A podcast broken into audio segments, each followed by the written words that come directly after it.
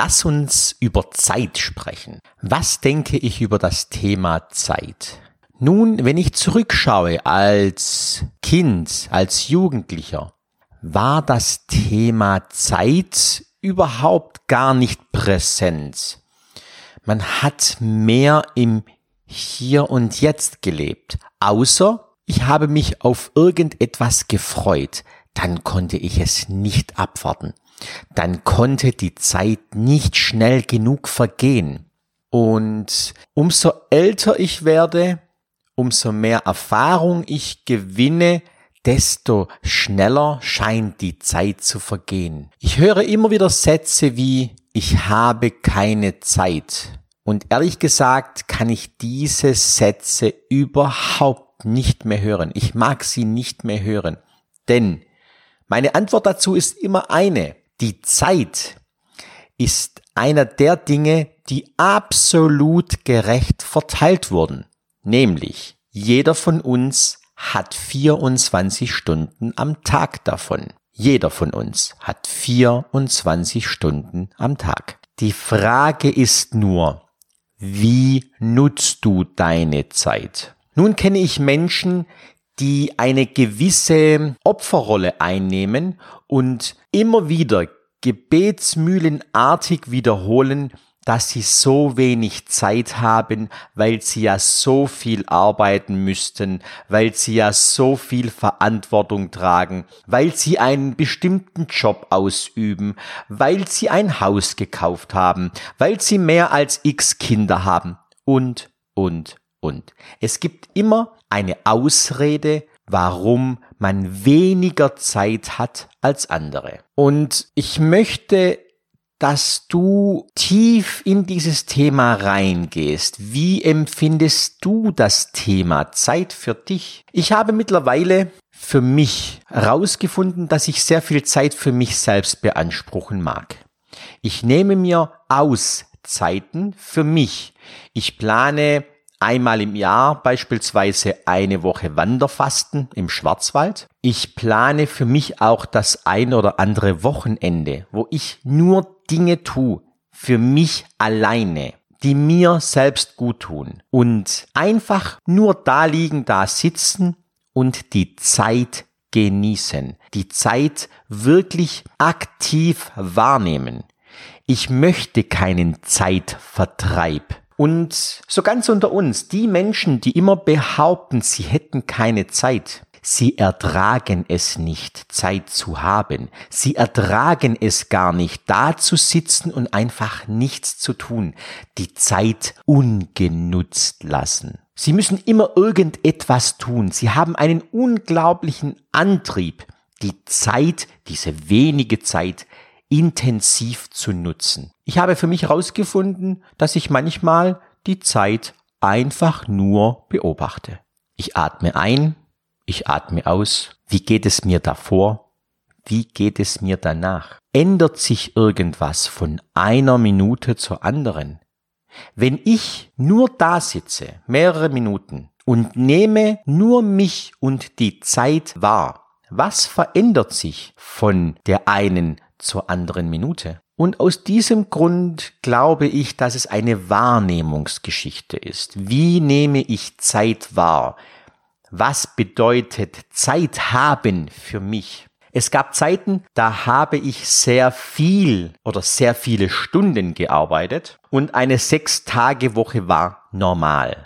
Also saß ich nicht am Samstag in einem Straßencafé und habe Menschen beobachtet und habe die Zeit genossen. Ich habe etwas Produktives getan. Ich komme aus einem Haushalt, wo Leistung, Arbeitsleistung eine sehr große Rolle spielt. Und der, der viel arbeitet, ist auch wertvoll. Ich bin aber aus diesem Konzept etwas ausgestiegen und, und beobachte die Zeit, wie sie vergeht. Und was, wie gesagt, was passiert in diesem Moment? Und jetzt ist es so, dass ich mir manchmal oder sehr oft sogar die Zeit nehme, um für mich zu überprüfen, wie viel Zeit benötige ich für mich, damit sich Dinge gut anfühlen. Ich nehme ein Beispiel. Ich stehe morgens auf und überprüfe für mich, wie viel Zeit benötige ich für meine normalen täglichen Dinge, wie zum Beispiel eben Zähneputzen, Duschen. Ich mache morgens oft Sport. Ich gehe morgens gleich laufen, eine halbe Stunde. Dann trinke ich gemütlich, ohne Zeitdruck, ein oder zwei Kaffee meist mit meiner Frau in der Küche und ich schaue mir die Zeit an. Wie viel Zeit habe ich mir vor 10 oder 20 Jahren genommen, morgens für diese Vorgänge und wie viel nehme ich mir jetzt? So vor ein, zwei Jahrzehnten war es so, dass ich grundsätzlich immer zu wenig Zeit hatte. Ich war immer zu spät dran morgens. Ich habe so viel geschlafen, wie es nur geht. Und auf den letzten Drücker habe ich es geschafft, mich irgendwie aus dem Bett zu quälen. Hintergrund war ja, ich hatte einen Tag davor die Zeit so gut wie genutzt. Also vor eins oder zwei nachts bin ich ja nie ins Bett. Und somit war ich morgens immer so im Stress, dass ich Zeit nicht genießen konnte. Ich bin schnell ins Bad gehuscht, habe so schnell wie möglich Klamotten zusammengesucht, mich angezogen und habe ganz schnell den Weg zur Arbeit suchen müssen. Dann war ich natürlich auch da immer wieder sehr knapp dran und war immer sehr unruhig auf den Weg zur Arbeit. Jede rote Ampel war eine Qual. Jede Sekunde, die verging, war eine Qual für mich.